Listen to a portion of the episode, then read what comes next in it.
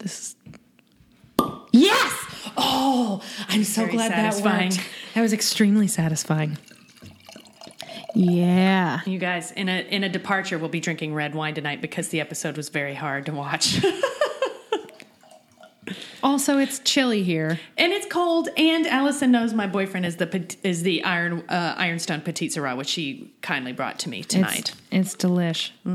Um, I feel like the worst possible song to have stuck in my head right now is the Crazy Ex Girlfriend parody of the Farmer and the Cowman from Oklahoma.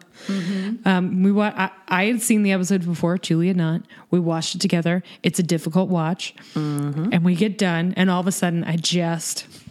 I don't want to spoil the Crazy Ex song for anyone. So the Oklahoma version is, "Oh, the farmer and the cowman should be friends. Oh, the farmer and the cowman should be friends. One man likes to push a plow, the other likes to chase a cow, but that's no reason why they can't be friends. Territory folk should stick together. This is the bit. Territory folk should all be pals. Farmers dance with the plowman's daughter, cowman dance with the ranger's gal. Wait, Wait, wait, wait! Have we passed the 15 second mark? Do we owe Rodgers and Hammerstein money now? Welcome to Podlander Drugcast Outlander Podcast. I'm Allison. I'm Julie. There's no Janine this week. There's no. Janine this week. Sorry, he's very tired. Him, Janine being the mensch that he is, he was going to get off of a plane at O'Hare and come directly here. Um, I don't know why neither one of us said, don't do that. No, bruh. It just didn't occur. I mean, I think, frankly, the man deserves a drink. I thought maybe he would want to join us, but he rightly today emailed and was like, I can't. I'm too tired. So we're on our own today. Um, Julia set this, a timer. We'll see. well, I just did what Janine always does just so we can keep an eye on it. But No, it's good. It's good. Um, but you know, we tend to like just we just blow right past nap time, as Buster Bluth would say. Yep. Um, so we'll see. We're going to try really hard to stay on task. Uh, we are today are talking about season four, episode two of Outlander: Do No Harm. Right. An episode that is uh, probably going to make some. Um, let's say book loyalists who don't like adaptations. I don't know. Um, it's pretty mad, uh, but which I think is very well done. Um, and I think maybe like we're going to spend the majority of this episode talking about the really difficult stuff. So I wonder if we should get the fact that they cut the mountain man ball sack surgery out of the way now. I'm I feel robbed. Frankly, it's very sad to me that I didn't get to see Hagrid's fucking hernia surgery. Hagrid's hernia. Um, yeah, it's it feels weird to talk about like any of the minor stuff, but maybe maybe we should just get it all out of the way. So this here's one that John Quincy Myers played uh, by Kyle Rees, Got it. who I think does a very nice job.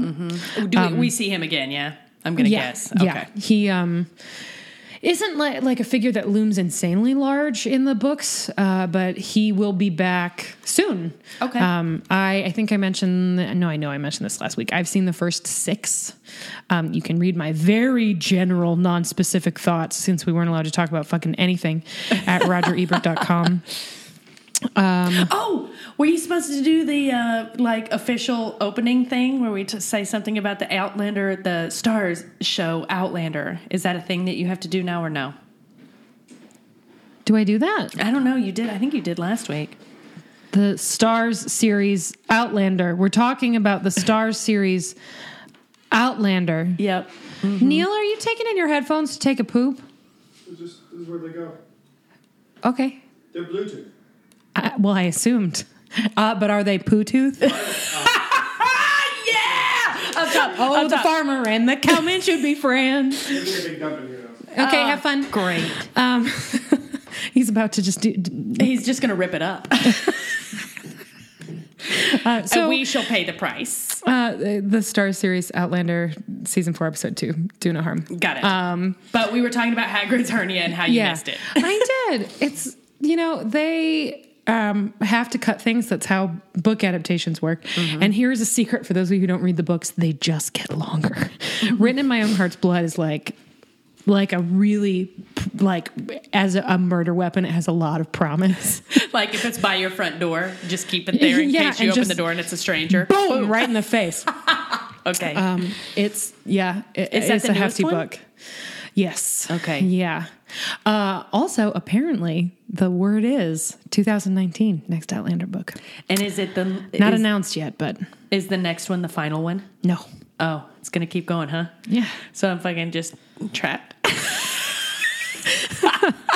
I'm kidding. I'm kidding. You guys, I love you. Hashtag blessed. Blast, blast. Hashtag humble blast. and blessed. blast. Um, yeah. Anyway, so in the books, in the books, uh, if you, I guess, if you don't want to be spoiled on events of a book, you're watching a TV show, then skip. I don't know. I just gotta this isn't a you, fucking spoiler. It would have been in this point, episode. Who, I just have would to have been in believe that our episode. audience understands. That I don't know. I had happen. somebody get mad at me at the AV Club last week because I did a What's on Tonight that the the title was um, The Walking Dead says Happy Trails to Rick Grimes. It was fucking national news That was all. That, that was Andrew Lincoln was leaving. The Walking Dead. It was everywhere. It, AMC was like Rick Grimes' final episodes for weeks. Yes. it was national news. the show Somebody was I knew like that was happening. Oh, in the headline and in the picture. person. And here's the real kicker of it: the picture was of a thing that had happened in the previous episode. It was like the biggest TV news. This person like I managed to avoid it everywhere, but here it's like, is the AV Club the only site you visit? How because do you have a job where you're not on the motherfucking I don't. Internet? It was fucking everywhere. Anyway, sorry. Point have- being, I if you really don't want to know about what about the shit. John Quincy Myers introduction in the books, then I guess skip ahead like two minutes. But anyway, or ten. Um, so I I, want to dig this. around this hernia surgery. it's great. So John Quincy Myers, meet, he's going to bring them to River Run.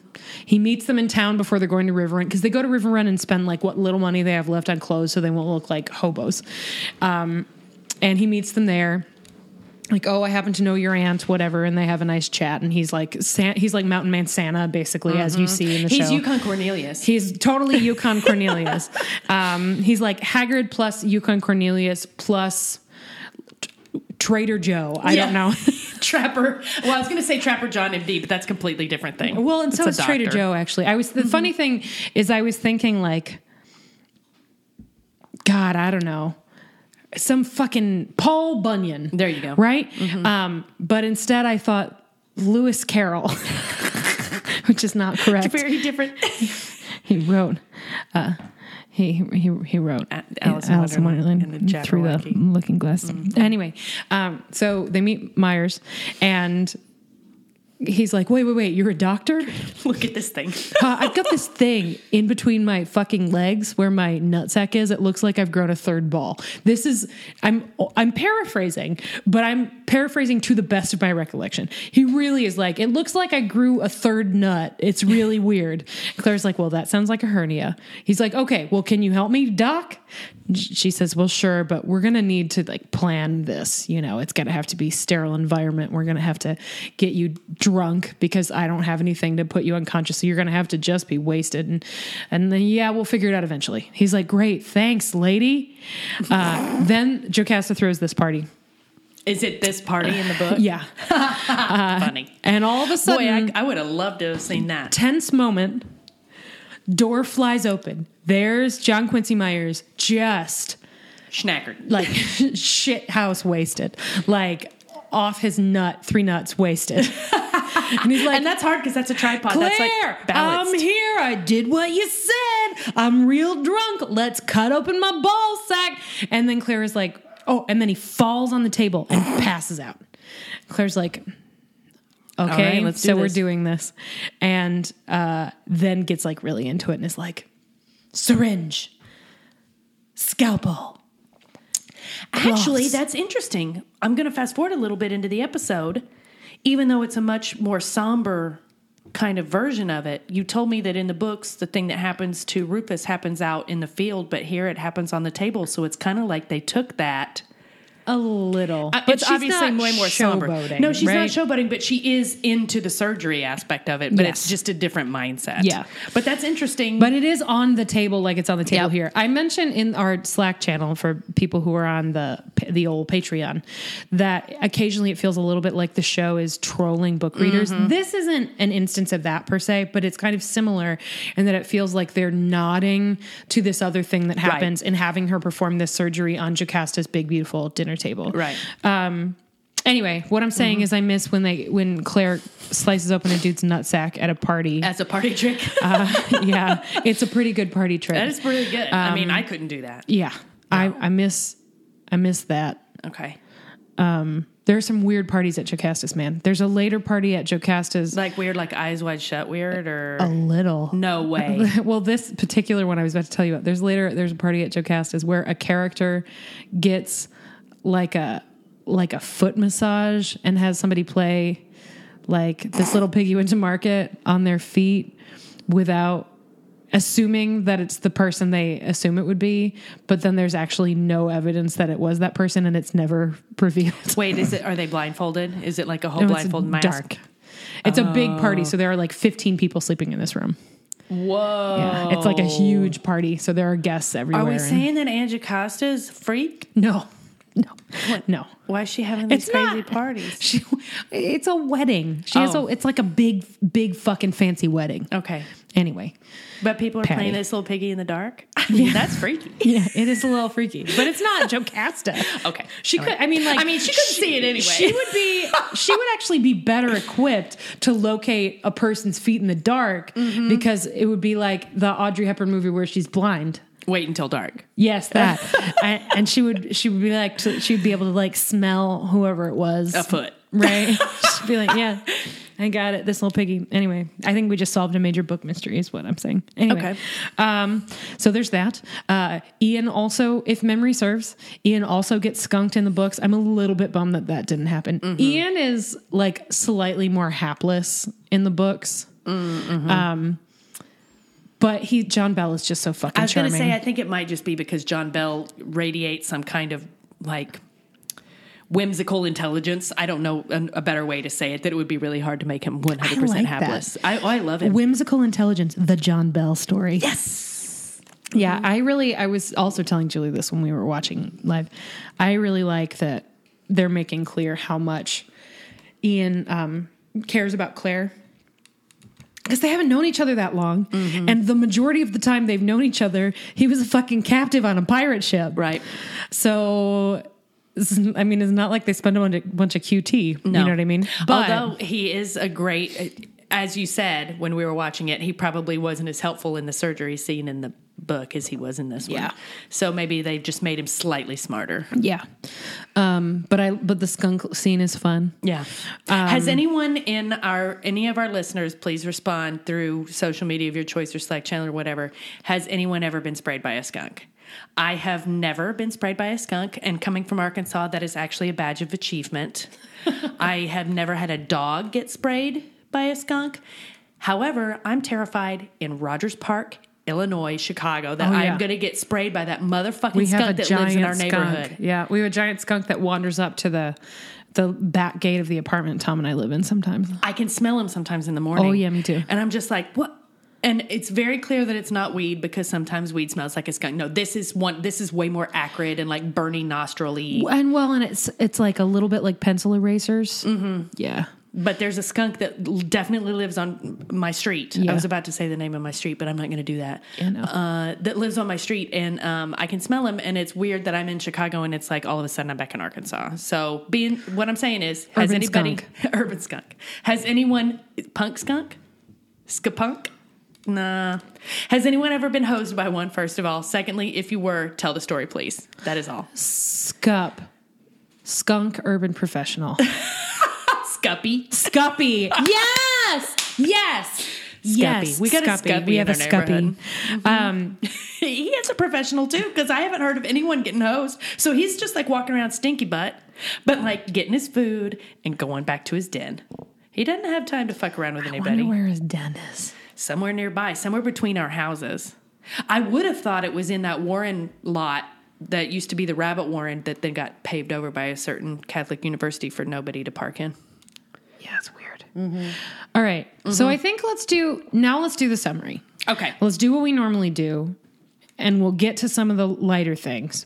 Um, I do want to say this. Julie and I, last year, before we really start, uh, in season three, the first time that Outlander was like, we should probably acknowledge slavery, huh?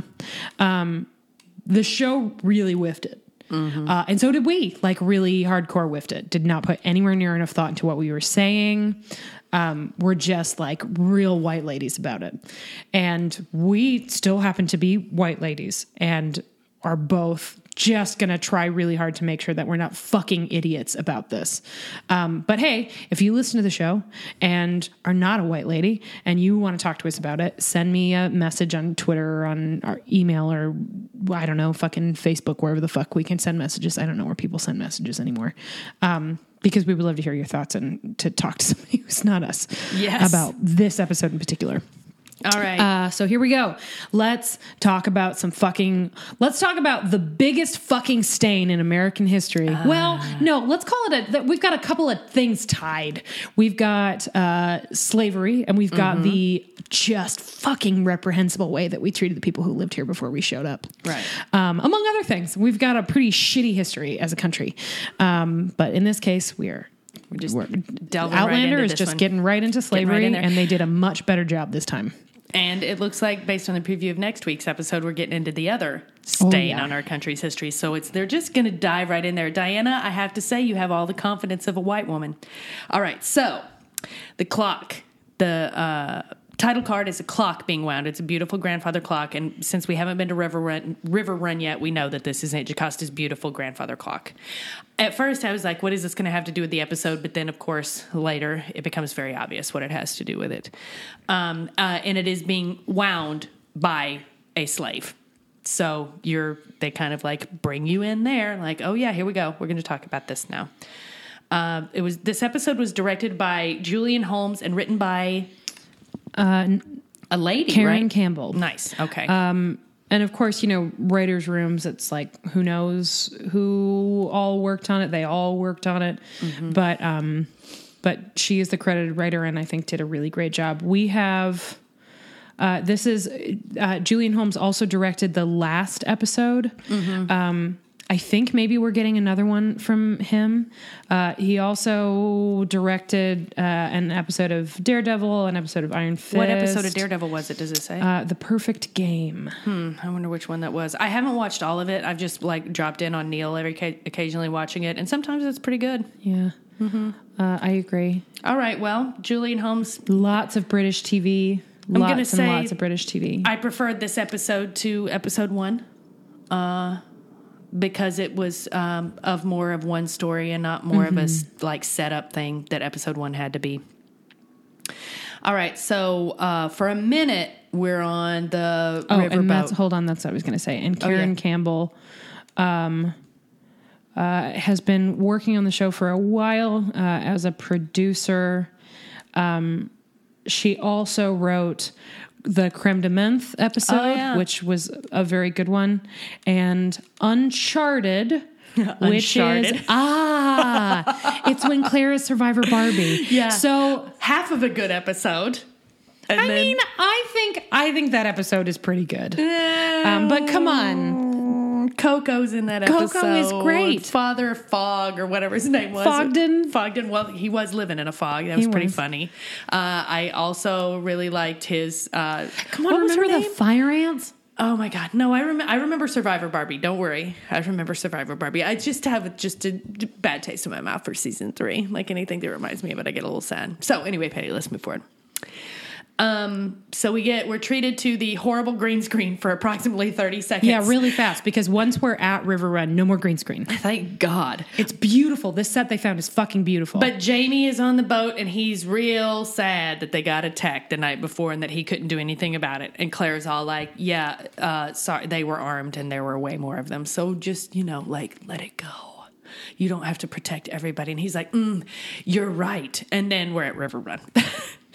uh, Aunt Jocasta comes down this big long walkway directly to the river on the arm of a slave. And at first I was like, That's interesting. And then when Jamie uh, introduces himself, she kind of looks sad about it. And I'm trying to figure out why she looks a little bit strange. And then we realize, and I had no idea, It's a good moment. that she's blind. So, and the way they handle this in the, um, it takes them a little bit longer to figure it out in the book. Um, I think it's like Claire sort of sees Ulysses like placing things where she knows to reach for them and stuff. Um, but here it's Ian rushes up all fucking delightful, Whimsically intelligent. whimsically intelligent, and hands her some flowers, and she doesn't do anything. Uh, and then Ulysses steps forward and says, "Ma'am, your nephew." In a you flowers. fucking flawless American accent. Because we found out that this actor's British. Yeah, I mean, uh, at this point, they're almost all the actors they're hiring are right. But yeah, he was born in 1961 in Clapton, London, England. Colin McFarlane. Colin Is McFarlane, Ulysses' name. Good job. peerless fucking But his American, American, accent, accent. was real good. It is really on point. It's almost always true that British people can do a better American accent than Americans can do British accents. Oh, I have heard some Some are bad. I mean, some very bad. I mean, David Tennant. Y'all Not- know how I. I'm, hold on, I'm just gonna uh, pretend to lick the microphone. you know how I feel about David Tennant. Um, Jesus Christ. Bad. Oof. He got a little bit better. He's in this terrible HBO show called Camping. And Mm. every once in a while, I'm like, that was perfect. That sounded like an actual person. And then the rest of the time, he's like, well, I don't know. Let's go to that campsite. like that. It's really bad. It's really, really, really Oh, bad. that- that's horrible. Mm-hmm. Andrew Garfield uh, of Andrew Garfield fame, before before he was famous, did an episode of Doctor Who that was set in the United States, and he was supposed to be, I think, from Mississippi, and like, I was from Oh Mississippi. man, I like got a. I got a real hard time with the southern accents in general. That Yeah. one for me is rough when it's a non-native speaker Yes, trying to do a southern I accent. do, I declare. it's like he watched oh, Foghorn Leghorn Yeah. from beginning to end. Um, anyway, this one is on fucking Yeah, point. he- it is great. peerless. So we find out uh, that she's blind. I thought, as Allison said, it was kind of an interesting reveal, and I had no idea. Nobody spoiled that for me. It was a surprising surprise. and then we go into River Run and we're chatting, and Claire seems distracted. Allison, why is Claire so distracted? Uh, well, it, it's worth mentioning, Julie, Mm-hmm. that the first shot that we see of River Run, there is a little person on Mm-hmm. the porch sweeping, and that person uh, is a person who is also fucking somebody's property. Yeah. Um, because River Run is a plantation, Mm-hmm. and as such has 152 slaves. Oh God, yeah. Uh, and Claire just can't. Yeah. She just can't. It's she's okay at first. She's excited to meet Jocasta. Um, she seems like just a teeny tiny bit wary because those Mackenzies are crafty sons of bitches. And we'll see that she had reason to be wary. oh yeah, she is. She's a lot like You know who won't see it? Aunt Jocasta. Oh boy, Ooh. there's this moment where um, Oh, Allison has to take an earring I'm out. It's hurting. earring. It's hurt. My earrings are hurting. Um, I just lost my train of thought. It's oh, uh, when they're when we get to the scene. You know what? No, I'm going to save it. I'm going to save it for that. Okay. Hold on. Still taking my earrings Hold off. on. Get them out. Can you hear my headphones creaking? No, I think only you can. I can hear you taking the earring out. That's interesting. That is my earring, guys. Okay. Um, so so yeah. So there are 152 slaves. And that does that come out in their first conversation, or is it no? But pretty shortly out thereafter. That's that's when they're they're, mostly the worried about what Jamie is very worried about what it's going to be like. He hasn't seen this woman since he was a teeny tiny child. And the first thing she says to him is, "You're a giant." Which, by the way, that's before we find out she's blind. Is it just that she Oh, can she feel? him. Right. So she puts I her mean, arm like, around him and she's is like, like, uh, uh, uh, uh, "It's still going." Yep. Uh, Okay. but she does say, You had the most beautiful crop of red hair, and nobody b- blats, blat, blinks an eye, Mm-hmm. bats an eye, blats an eye. Especially not her.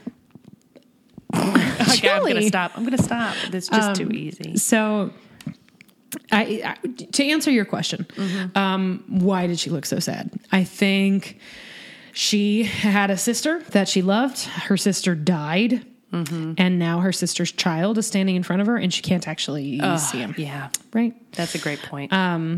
And he can see her and says, you know, she, it's my mother's smile, my mother's whatever. I will say when she said the thing about the most beautiful crop of red hair that I laughed out loud and I laughed for so long that Allison had to rewind the thing to go back because I was laughing at the wig. It wasn't as bad as a lot of y'all said, by the way, but it's pretty bad. I don't love the bangs. Yeah, they just look kind of like oily and I just think like maybe that. they're supposed to look like sweaty. Yeah, or like he's I don't know, is it supposed to age him or something? I think it's just, I mean, it has to be just how the hair was worn. Maybe he's just got a really giant forehead, He does have a five head.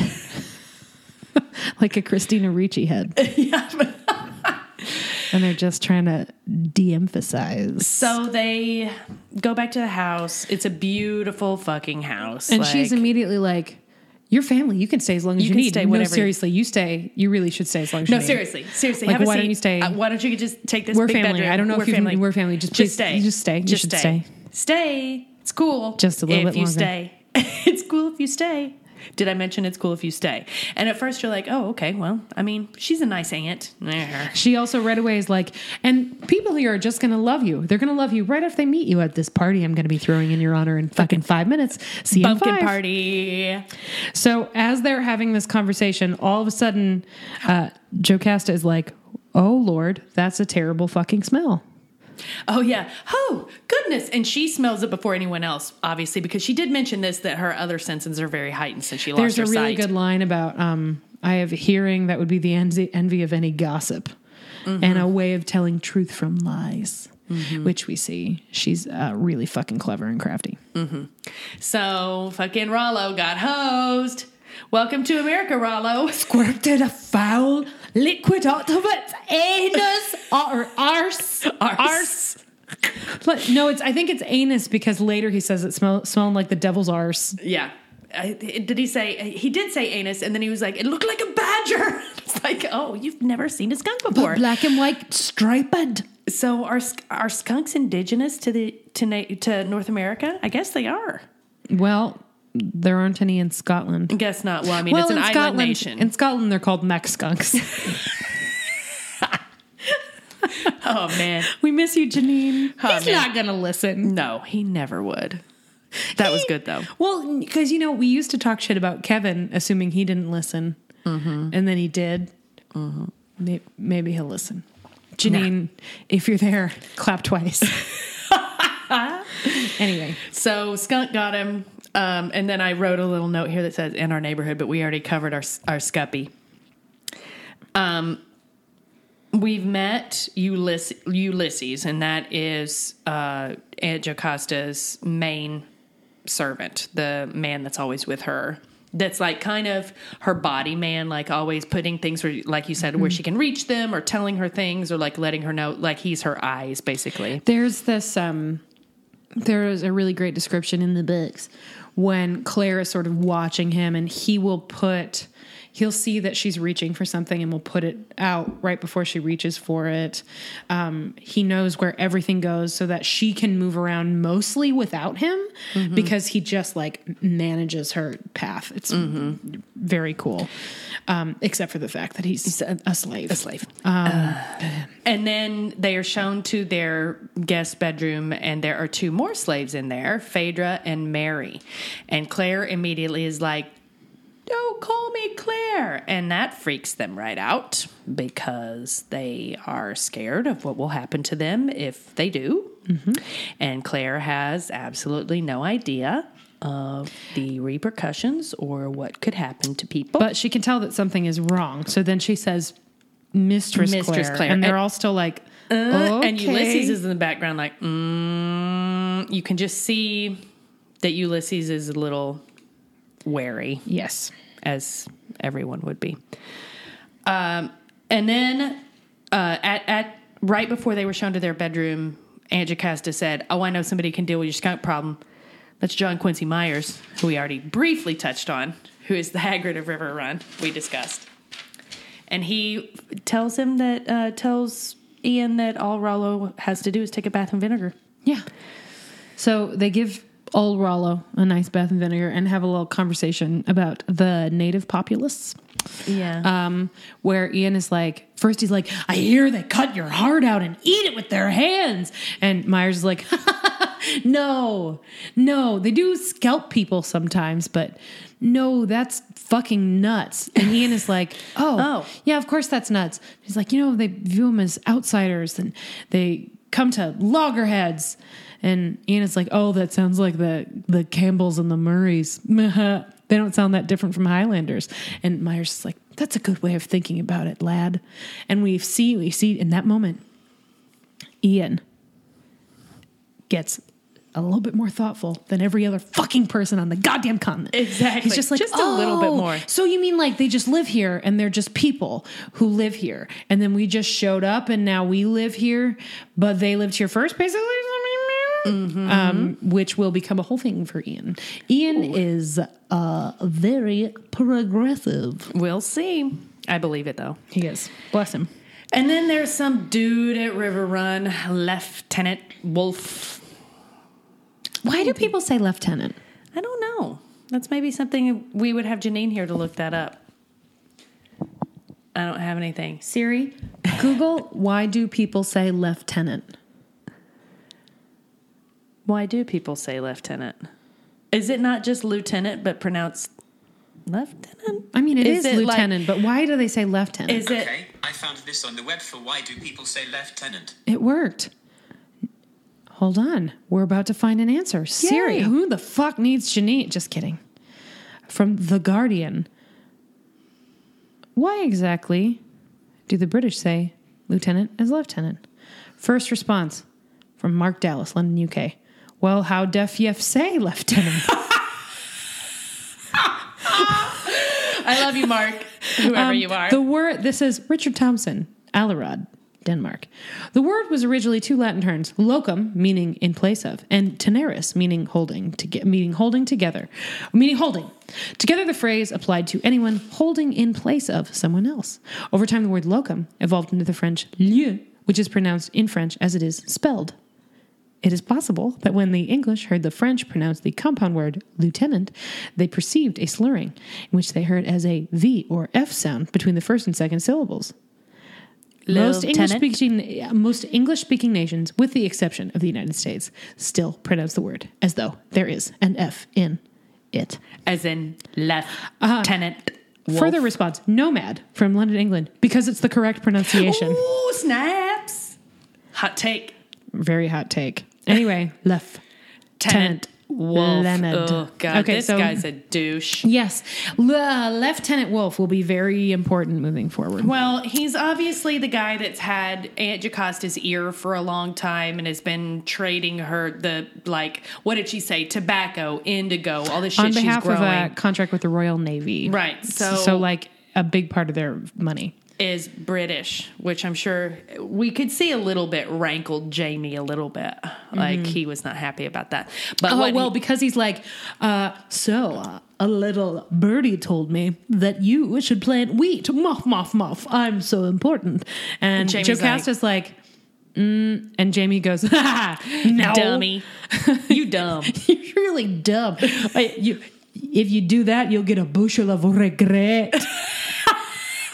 Jamie coming in fast with the dad jokes. Man, a guy has two kids that he can't have any fucking contact with, and all of a sudden, Dad jokes abound. Yeah. So uh, it's clear that Lieutenant Wolf is uh, trying to not. Not. I'm not going to say he's trying to get in Aunt Jocasta's breeches, but he is definitely like he's been sniffing around. there's a there's like a power play. Mm-hmm. And Jamie is like, you need to understand that if you plant that wheat down by the river, it's going to flood out. You need drier land. It would be better for rice.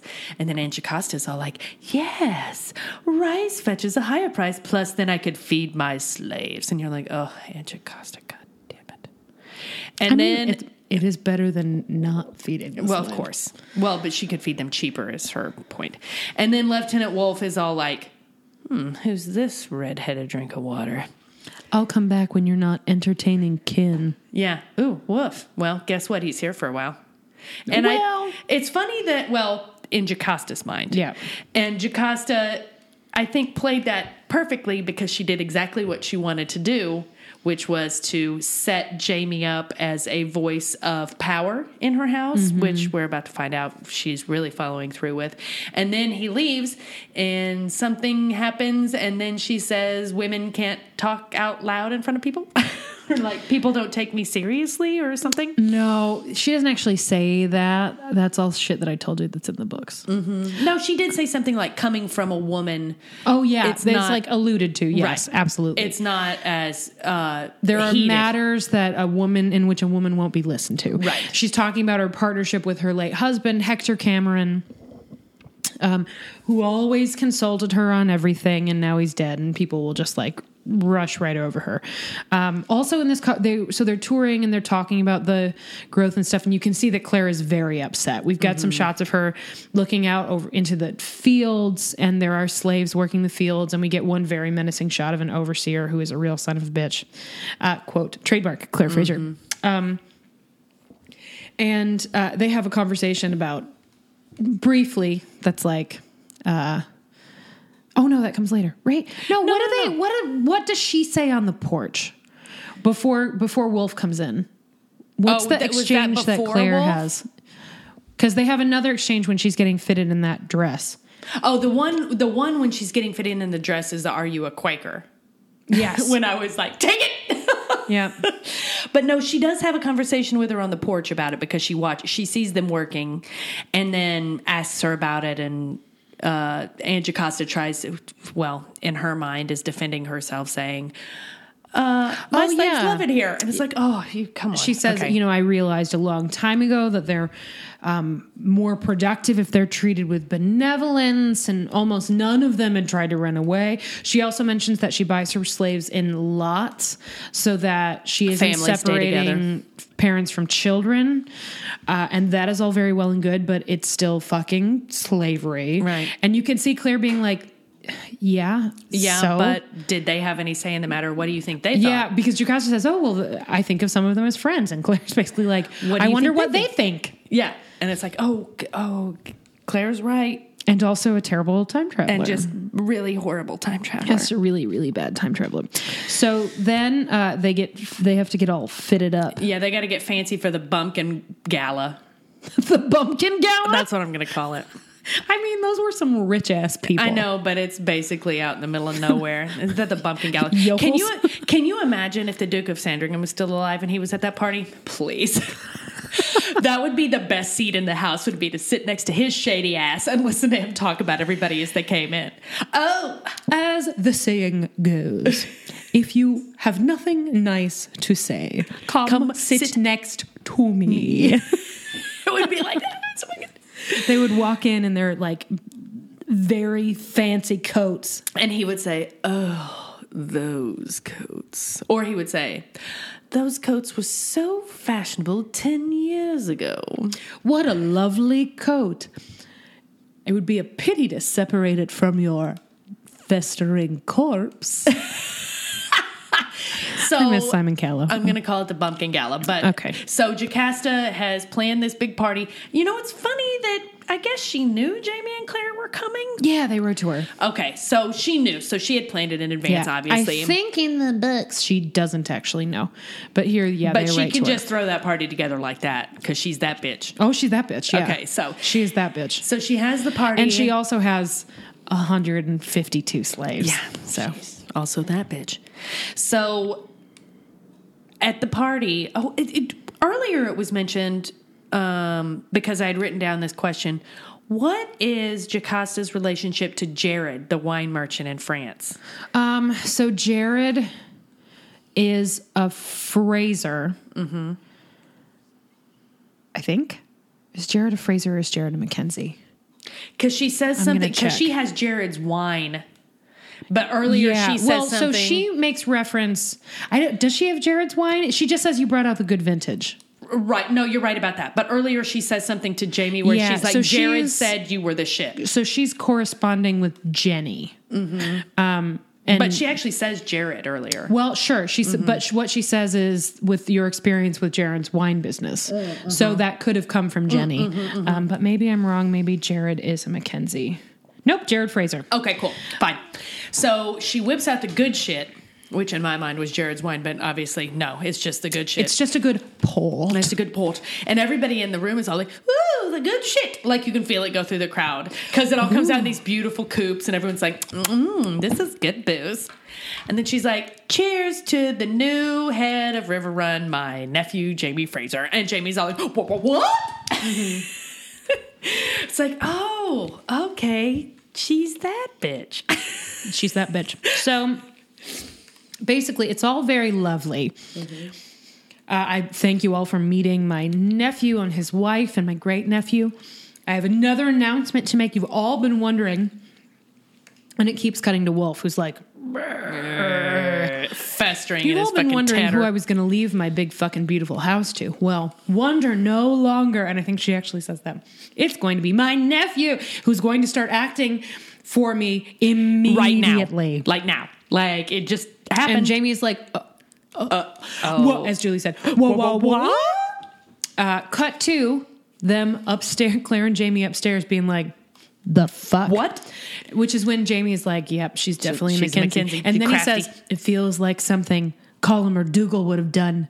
To which I say, well, it feels like something Colum would have done. yeah. Dougal wouldn't have been smart enough. Dougal, Dougal was maybe not the brightest bulb Yeah, in the box. he was- He was. Ma- Remember, one of Dougal's big devious plans was, I'm going to find the grieving, potentially widow Mm-hmm. of my nephew, who I tried to kill once, And I'm gonna try to and. I'm gonna say, if we get married. if your husband's dead, which he definitely is, we're gonna get married.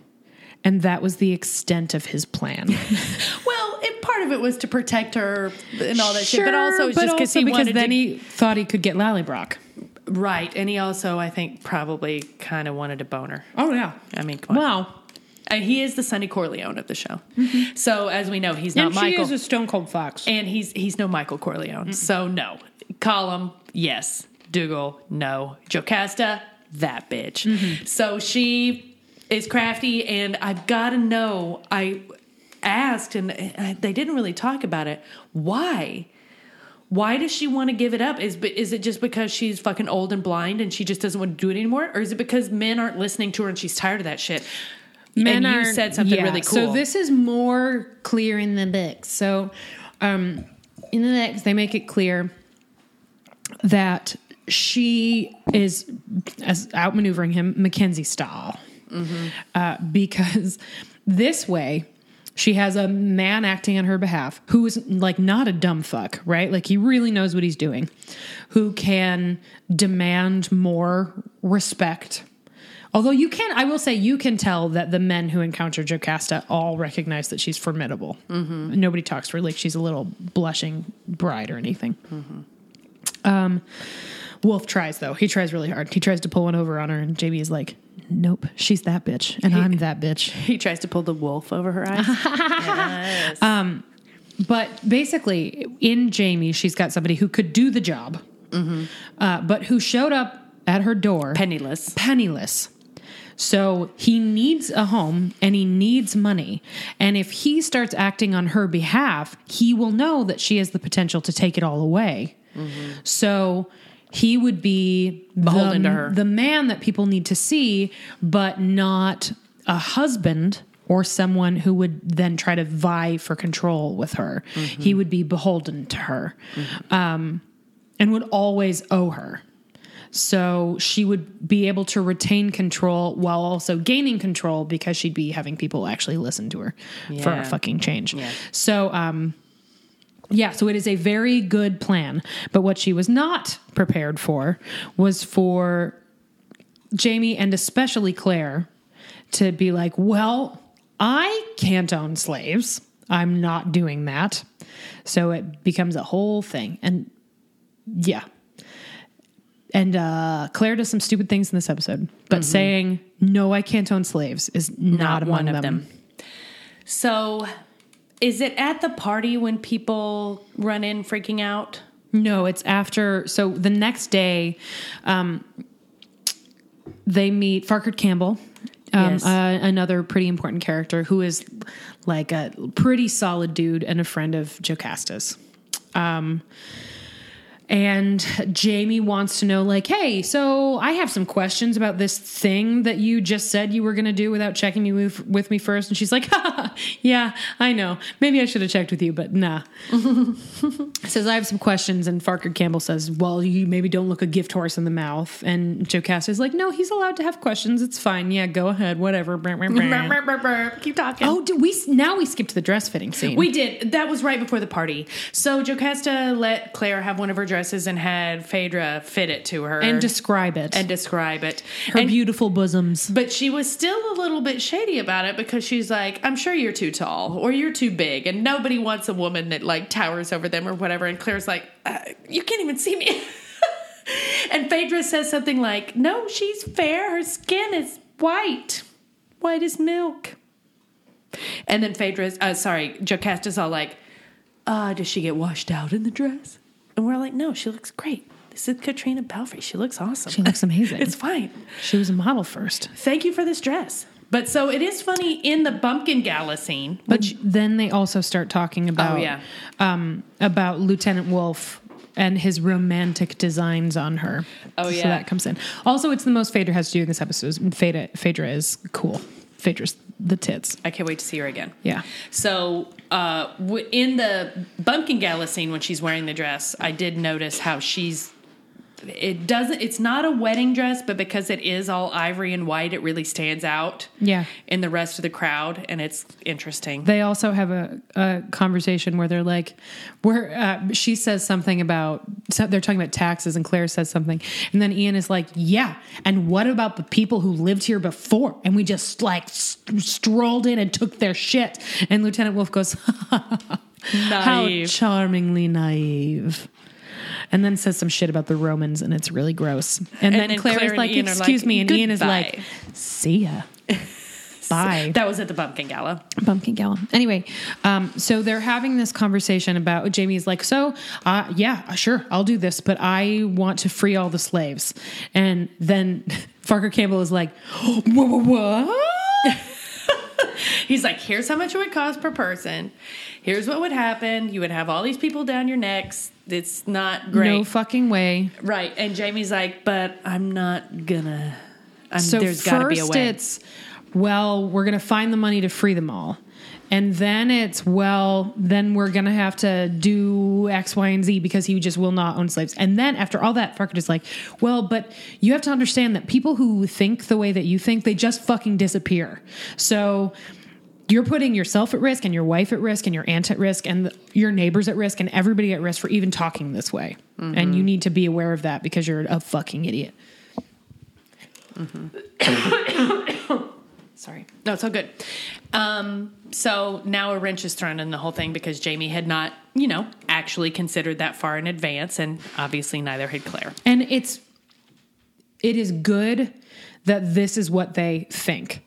Um, that they think no, no Obviously. fucking slaves. Because that's right. Yeah, but it's more complicated than that. It's And- the right. slavery is bad. Is Julie and I were talking about this? It's not enough to just say slavery is bad because slavery is bad, and ob- like it would like understatement of the fucking century, right? Mm-hmm. And it's that's the minimum entry level, right? Mm-hmm. Like they they both know that this is wrong, and that's really important. And a step up from last year where Jamie was like. He, it's not like he thought it was good, but was more concerned about just. And then Claire's whole thing was just about her emotional experience and whatever. Right. It wasn't active. But here, um, they aren't being thoughtful about fucking anything. they're just they know it's wrong and they're not actually bothering to educate themselves about what they can actually do about it mm-hmm. and how they could do it without creating problems for the people they're trying to help, which is actually ends up being the biggest thing this episode is about. Exactly. So as they're having this conversation, Claire and Jamie then start talking about well, maybe the, Jamie leaves and they start talking about, well, maybe we should take the governor's offer instead. And Claire says, well, you have to remember, then we're going to be fighting a war. And they are both upset and frustrated. And then up rushes Ulysses and Jocasta. and something is wrong in the fields. One of the slaves has attacked the overseer and cut his ear off. And so this means imminent death for the slave. And so everybody, and now Jamie's in charge. So they're like, get out there and deal with it. And then somebody's Take like, these you got to take these guns. And Jamie's like, I don't need the guns. And Jocasta's like, take the fucking guns. And so he takes these pistols and they ride out there and oi. with Farkard. So the overseer is very clearly a despicable human being and had his ear cut off by a slave that he, Rufus. that he hit. And then they just went ahead and put a iron hook in Rufus's stomach and hung him up from a tree and we're just waiting for him to die. And so While Jamie the overseer is holding like a piece of cloth to the hole where his ear used to be. Right. So this is where Jamie and Claire ride up is to see this. And Claire's first reaction is triage. He's no ear dude is obviously going to live. Hook dude is not. So I got to help him first. Get him down. So Jamie turns the guns on the white people who are furious mm-hmm. and gets him they get him down and Claire immediately realizes I can't do anything about this here. We have to get him back to the house. So the whole reason they went was for Claire to tend to old one ear ass face Slave master. slave master, and for Jamie to oversee the execution of this slave, who was supposed to be hanged. Mm-hmm. And I guess he fucking was hanged, but just not in a way that's it's in a lawless way. There's no judge there. They Farquhar Campbell makes that it very was clear. interesting. He comes out and he says, You should not have done this. This is beyond the law. Yes, And I mean, the law obviously was shitty, but Farquhar Campbell is right. You, this would have happened anyway. Why did you go beyond the law? And it's because the overseer is a monster. a terrible, horrible person who just wanted this person to suffer. Yeah. So they they rush him back to the house and it is very obvious that all of the the house slaves are terrified. Freaked out. Um I mean, you Mary who we meet briefly um is like visibly sick to her stomach. Just like like cannot deal. Um and Phaedra uh, is having kind of a hard time focusing, but Claire gets her in motion. They put him on the table the way they would have for John Quincy Myers if they were cutting open his third ball. yeah. And um, And Oh, Claire, hi, Hi, Sophie. Sophie. Sophie watched this episode with us too. she did. Um, and then Claire proceeds to get Ian and Phaedra to be her uh, triage nurses to pull this hook out of Rufus's stomach. If you were using the Outlander drunk bingo bingo card, you would have gotten your whiskey as medicine, medicine for sure. because they're Actually, using whiskey to pulled one sterilize. out. We didn't. We didn't pull one out to play tonight, but um, Another time. I'm glad we didn't for this episode. Actually, Yeah. So So she pulls the hook out and sort of packs the wound with gauze and stabilizes him. Yeah, gets him stabilized. Jocasta comes in partway through and is like, "What the hell are you doing? Wh- What the fuck?" Uh, is obviously very upset. Hi, just like Sophie. And come to find out that if a slave attacks a white person, and I'm sure that this is not a surprise to anybody, and they are they escape or or they don't die, then retribution will be taken out on other slaves who had nothing to do with the first infraction, quote unquote. Yeah, there's a hi, Sophie. You can come up if you want. I'm glad we're Oh, man, friends she's today. just gonna- So, um, basically, the rest of the episode is this. It's Claire and Jamie just learning exactly how much trouble they've caused for everyone, including the other slaves. Uh, So, if he's not hanged, then all the slaves who were with him are going to be punished, presumably killed. Um, if he is not hanged, then they're going to pull him to pieces and there is a mo- like a mob comes running up to the house. They're going to pull him to pieces to make an example of him for the other slaves. Whereas if he had been and granted like he was already being punished and executed in an incredibly inhumane way um, so he was already getting far worse than the law actually and the law is fucking terrible too but like far worse than the law requires um, but as Ulysses tells Claire in a very effective little That scene, That was, I think, my favorite scene. That and Rufus's death monologue were my two favorite things. In Yes. The episode. So it's at this point, like actually going through it in order becomes kind of hard because it's it was just a lot. There's Um, no what Jamie and Claire come to find out is that there's no good answer here. They're they, ha- they know they have to hand him over by midnight, and there's just they can't help him escape. There's nothing that they can do. They can't heal him and try to figure it out. There's nothing they can do. Uh, they've made things worse for basically everybody, including the person they were trying to help. And then the torch bearing mob of morons shows up, and we know that it's time is nigh, and they start breaking windows and shit. And Aunt Jocasta comes out and is like, Whoa, whoa, whoa. My nephew Jamie will take care of this. We have until midnight. Fucking back the fuck up, bitches. And they're all like, rubble, rubble, rubble, rubble, the fucking assholes. Yeah. And then Jamie goes in and is like, Claire, Well, we've got that first Rufus scene first. So Oh, yes. once Rufus wakes up, Ian is still there helping, and he wants to know where he is. And Claire says, "Oh, uh, Ian says, oh, you're in the main house," and he says, "I'm not supposed to be here," and he's obviously very confused. So Claire and, J- and Ian are both trying to calm him down. Claire uses the word she calls the overseer a son of a bitch, and Rufus looks really shocked, and Ian looks very proud and says, um, "That's not the worst language to hear from my Auntie Claire." She uses words that would make a, sailor, sailor blush. And she mm-hmm. and Claire's like, well, yeah, okay, fine. That's actually yeah, true. whatever, That's, really true. I do like to cuss. I do like, I really like a swear word. Mm-hmm. Jesus H. Roosevelt Christ, Ian, stop telling on me. Come on, Sophie. Why don't you just sit on my lap? So we get the moment where he is okay for a minute and, And- is conscious. And in it, they ask him about whether or not he has any family on the plantation that, that they can go get. Um, and he says no, and he starts talking about his childhood in Africa. And it is a very good scene. Um, where's Rufus? Jerome Holder, who plays Rufus, was great. um, is just great, really great. so he talks about how he was a kid playing in his village in Africa. In the trees. And this boat of white men came and just took all the boys. Bigger than anything he'd ever seen in his life. And Ian, all of a sudden, has an understanding. Yep. and he is justifiably and understandably horrified. Claire, of course, not surprised.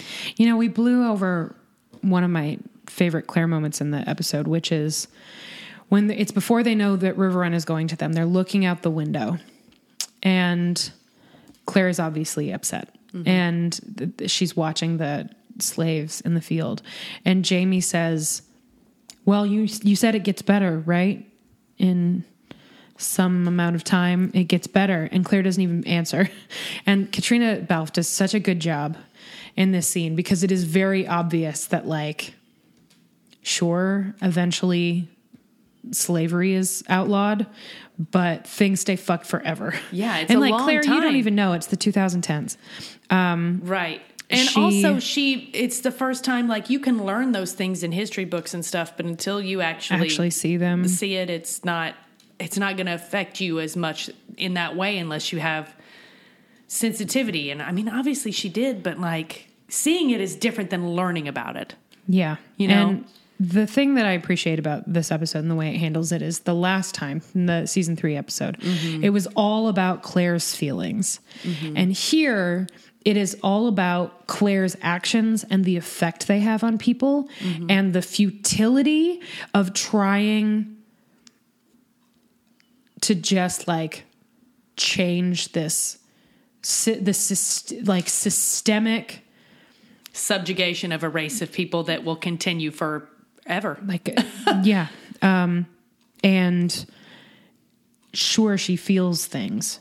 But the like the feelings of the people in this story that that that shape the story are the well the fucking racists um the slave owners right? And their hate and anger. And then the apprehension and confusion and fear and trepidation and grief of the actual people that this is affecting. Right. Um, which is, I think, why that Ulysses scene is so good and why these Rufus scenes are so good. Because Claire's feelings don't really matter that much. Her actions do. And what they end up doing is the best possible thing, and it's still fucking terrible. So But she Claire, has fu- yeah, sorry, go ahead. No, it's all good. She has the conversation with Rufus about his childhood. Ian learned something. It's late at night. Claire's like, okay, let's call it a night. Ian, go to bed. This is the night before the torch mob shows up. Oh no, it's the same night. It just it? is later. Yeah, it's the same night. Oh, it's Oh, all thought- one night. Yeah. Okay. So so it's like 10 p.m. or whatever. Go to bed. She goes into the kitchen to clean up, and there's Ulysses just waiting for her. And Ulysses is like, "Why did you do this?" Forgive me for speaking so frankly, but Right. it would have been better if you had left him on that hook. Because he's going to die either way, and now it will be worse. It will It'll be worse for him and worse for us. worse for everybody because he will be made an example and other people will pay. And all of a sudden, Claire realizes, has, has a moment of clarity where it's like, oh, I fucked this right up. Okay. Well, She's. can- it's hard because it's like she doesn't. she is doing. She knows she's right. She's doing the right thing. right. Um, but there isn't a right. There's thing, no way out. Right. Like there.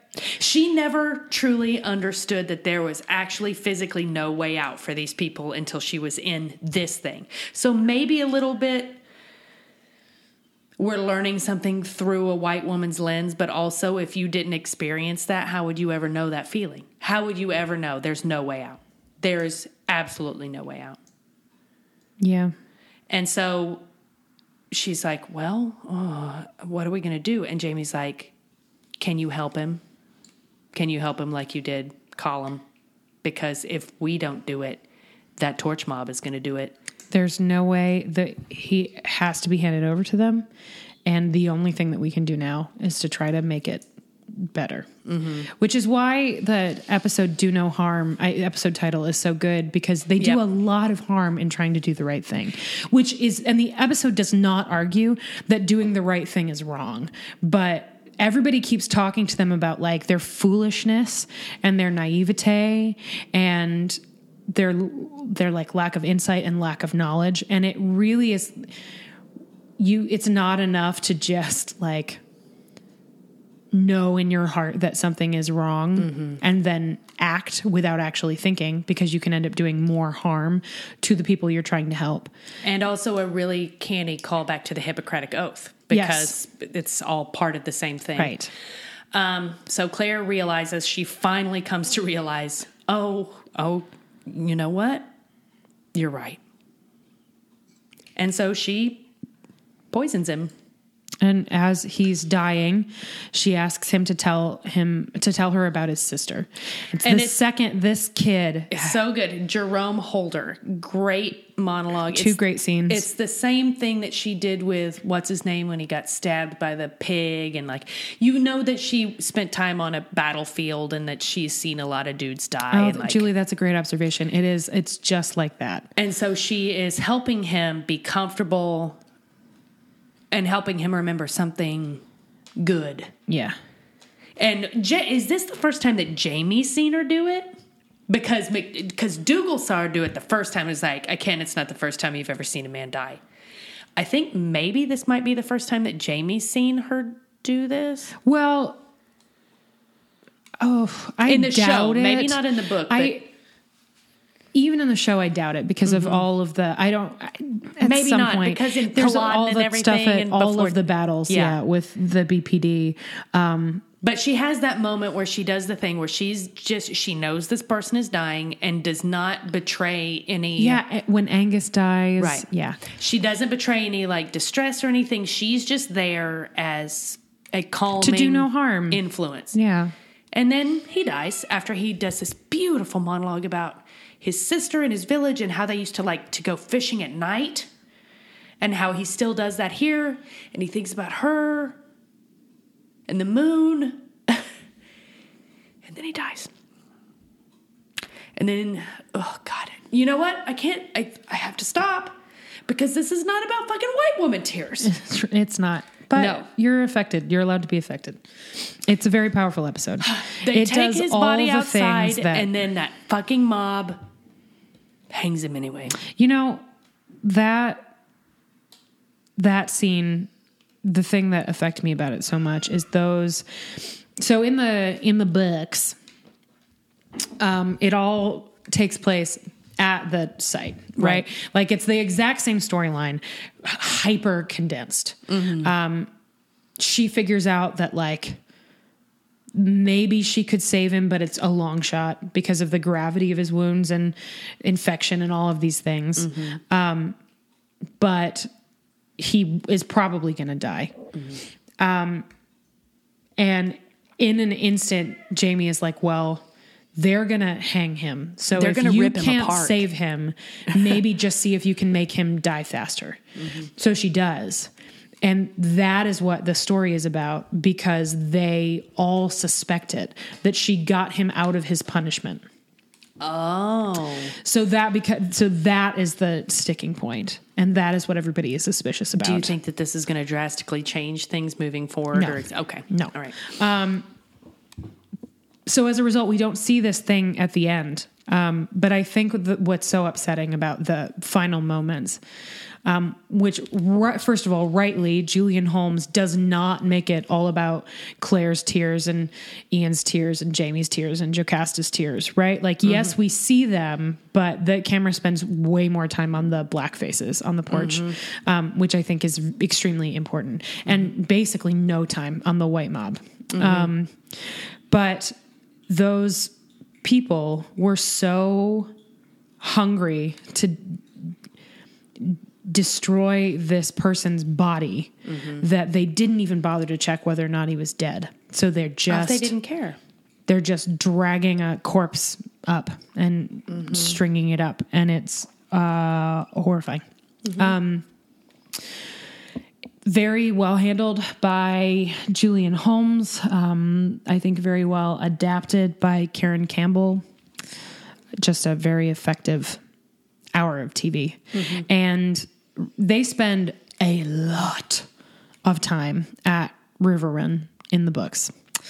Um, this is it one storyline made much larger and all the other storylines super condensed.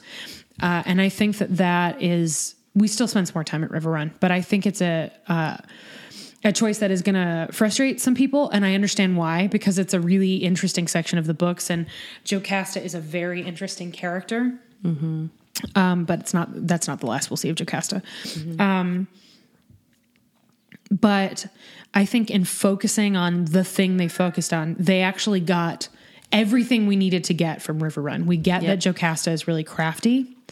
We get that Claire and Jamie ca- are not going to be able to find a way to take over River Run and not own slaves. We get, we get in a much more visceral way than the books do. Yeah. that it is impossible. Um, we get that. we get the whole point that it is that there are Sophie. Sophie, that was Sophie's head underneath the table because she was trying to get my lap, but she's here now. She's cool. Hi, kitty. Um, we get that uh, Jocasta is like is not a monster, um, but also that she is culpable in fucking everything that she is doing, Right. and that Jamie and Claire are not capable of being just not monstrous slave owners. Like they can't. Um, so it drives them in the direction that they're in for the rest of the books.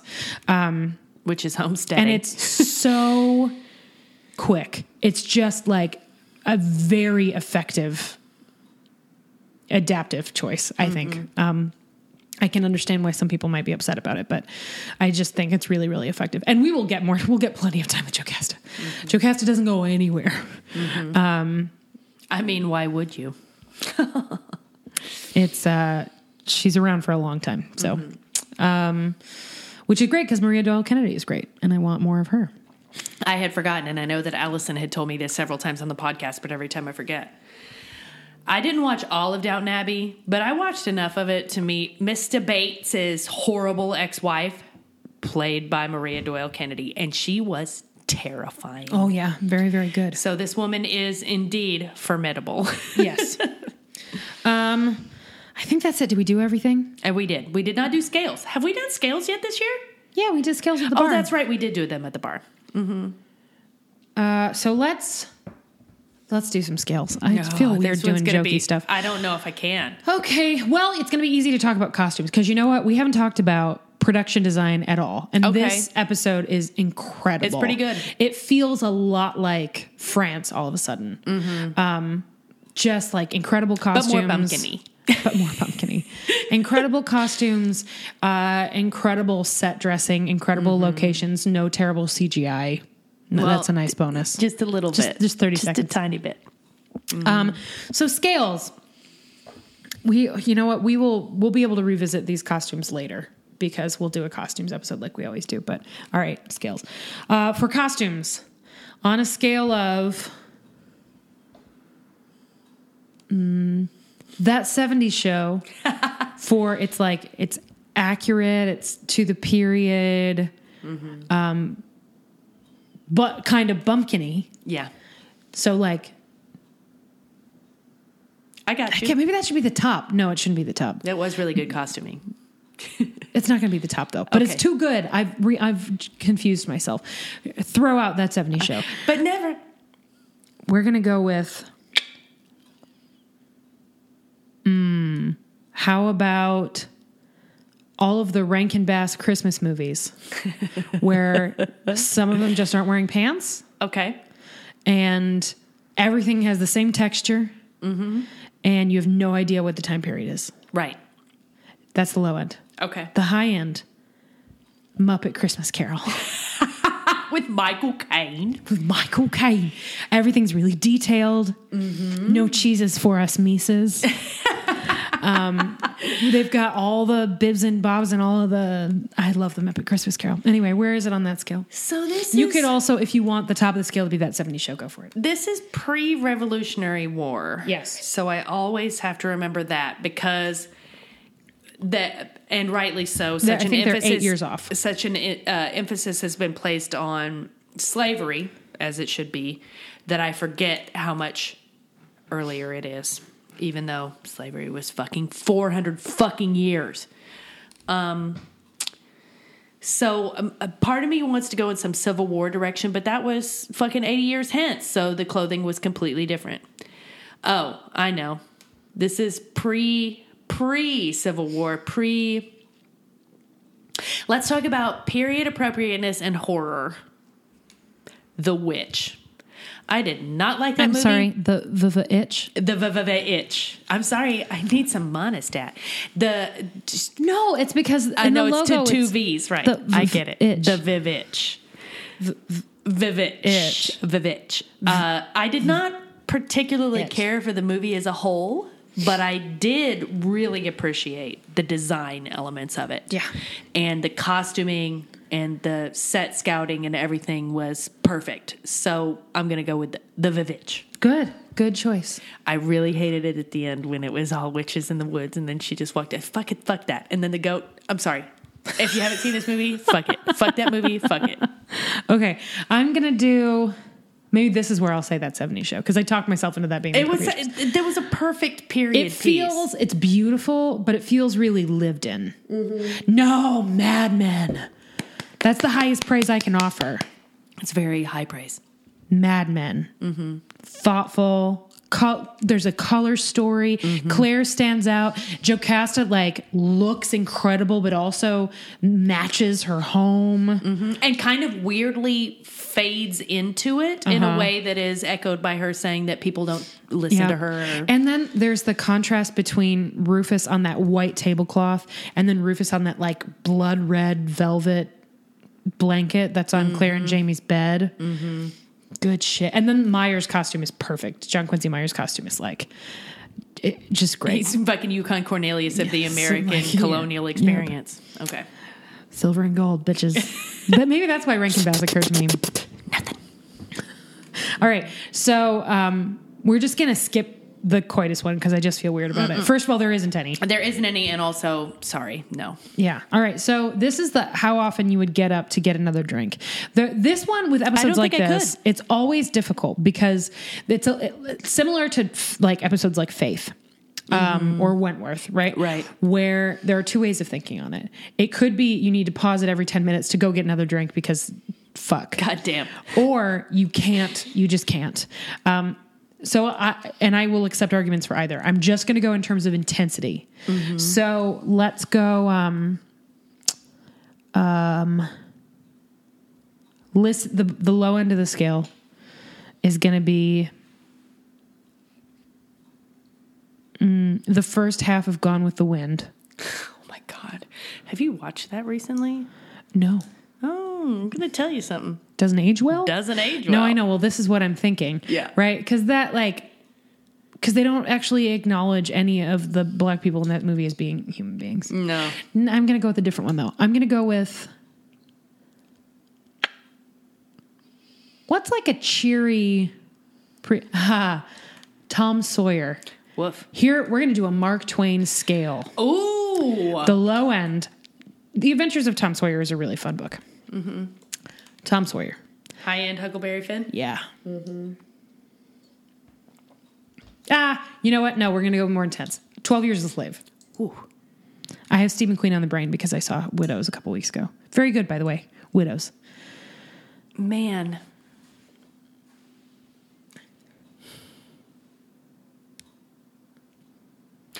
This is a very hard one for me to call. I mean, doy.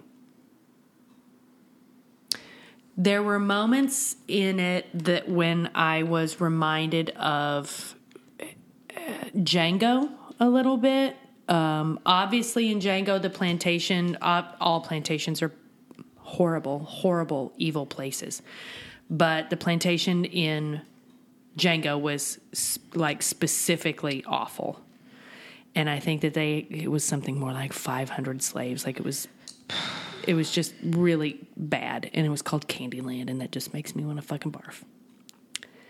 Um, Django was a movie that I did not want to watch. And I fought for a long time until two black friends of mine were like, You watch this now. And there are some incredibly gruesome things that happen in that film. And sometimes with Quentin Quentin Tarantino, I'm never sure whether or not it is for a reason or for an effect. I do not think anything in this episode was for an effect. So I think maybe Django is a little bit too extreme. But I surely didn't want to get up and get a beer during Django. Yeah. Mostly because Jamie Foxx and Christoph Waltz were so good together. Uh, I don't know. I, I think I might. I, th- I don't know if I have an answer to this one. Yeah. I didn't get up and get a beer. People watched us. Like, you guys, what was that like? Boring? Yes. I I think that maybe maybe the trouble we're having is that this is like it's a specifically Outlander phenomenon, right? Because this is never actually going to compare to something like Twelve Years a Slave, no. right? It's never going to compare to something like Roots, No. um but I think maybe from now on, when we get to a let's see what what Meryl and the mustache can pull off. Mm-hmm. This will be our scale, right? Mm-hmm. We've got poor old Temeraire Yeah. on the low end, mm-hmm. and we have Do No Harm on the high end. Because this is like this is a way that the show can explore. It would be much worse if Outlander pretended that slavery didn't exist, Yes. Or- because you can't. that we didn't fucking. I don't even the the n- Never mind. That was going to have to be spoiler section. Any of the issues relating to American settlers and Native Americans. Um, I think maybe those episodes are just going to have to exist on this scale because it's just something else. You know what? How about this? The first 10 minutes are a pretty great typical episode of Outlander. Right. Once they leave for the turpentine site, it's something else. Yeah. Yeah. Yeah, I agree. Let's skip it. Yeah, I don't think I can. Uh, however, we can do a TGP. All right. Who's your pick for the TGP? My the golden pamplemousse is going to be um Man, Rufus was real good. I think it's going to be Ulysses. Okay. He didn't have a lot to say this time. That but one scene, the though. scene that he had in the kitchen with Claire was maybe my second favorite scene, and it goes to show us a character that I know that we're going to get to know better. And he was very good. Yeah. So I'm I'm gonna say uh, Colin McFarlane as Ulysses, which is Such a Scottish name. just as crazy.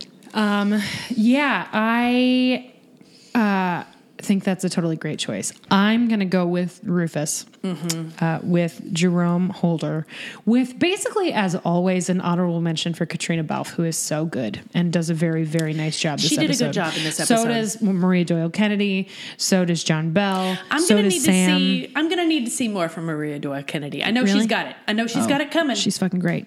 I know she's got it coming. But this, I, I, underwhelmed is the wrong word because this episode was so much not about her. Yeah. really. Um, I can't wait to see her really like dig in. It's going to be a while.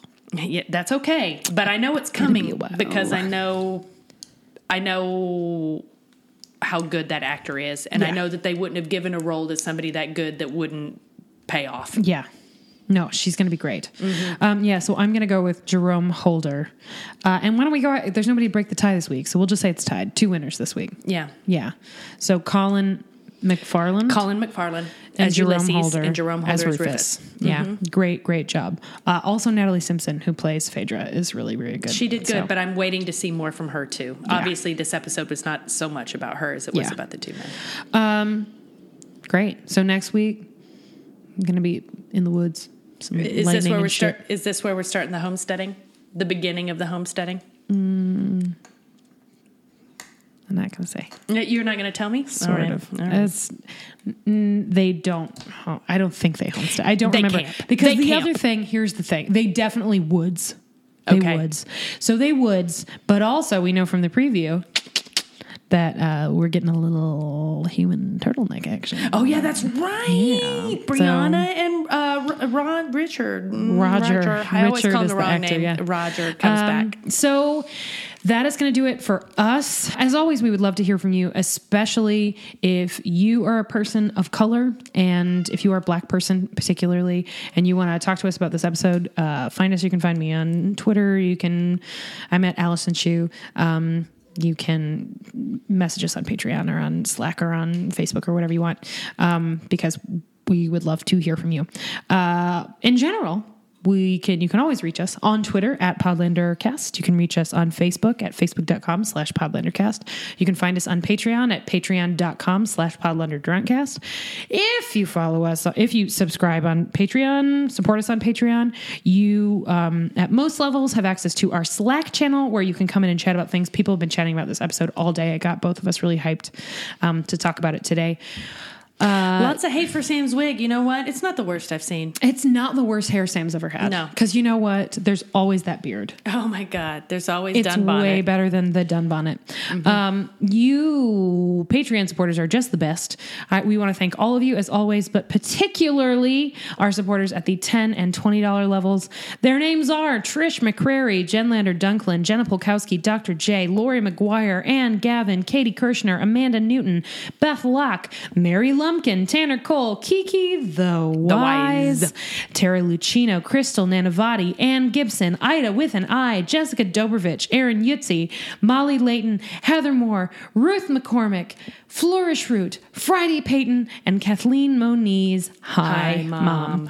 Uh, we will be back next week to talk about woods. Bye. Bye.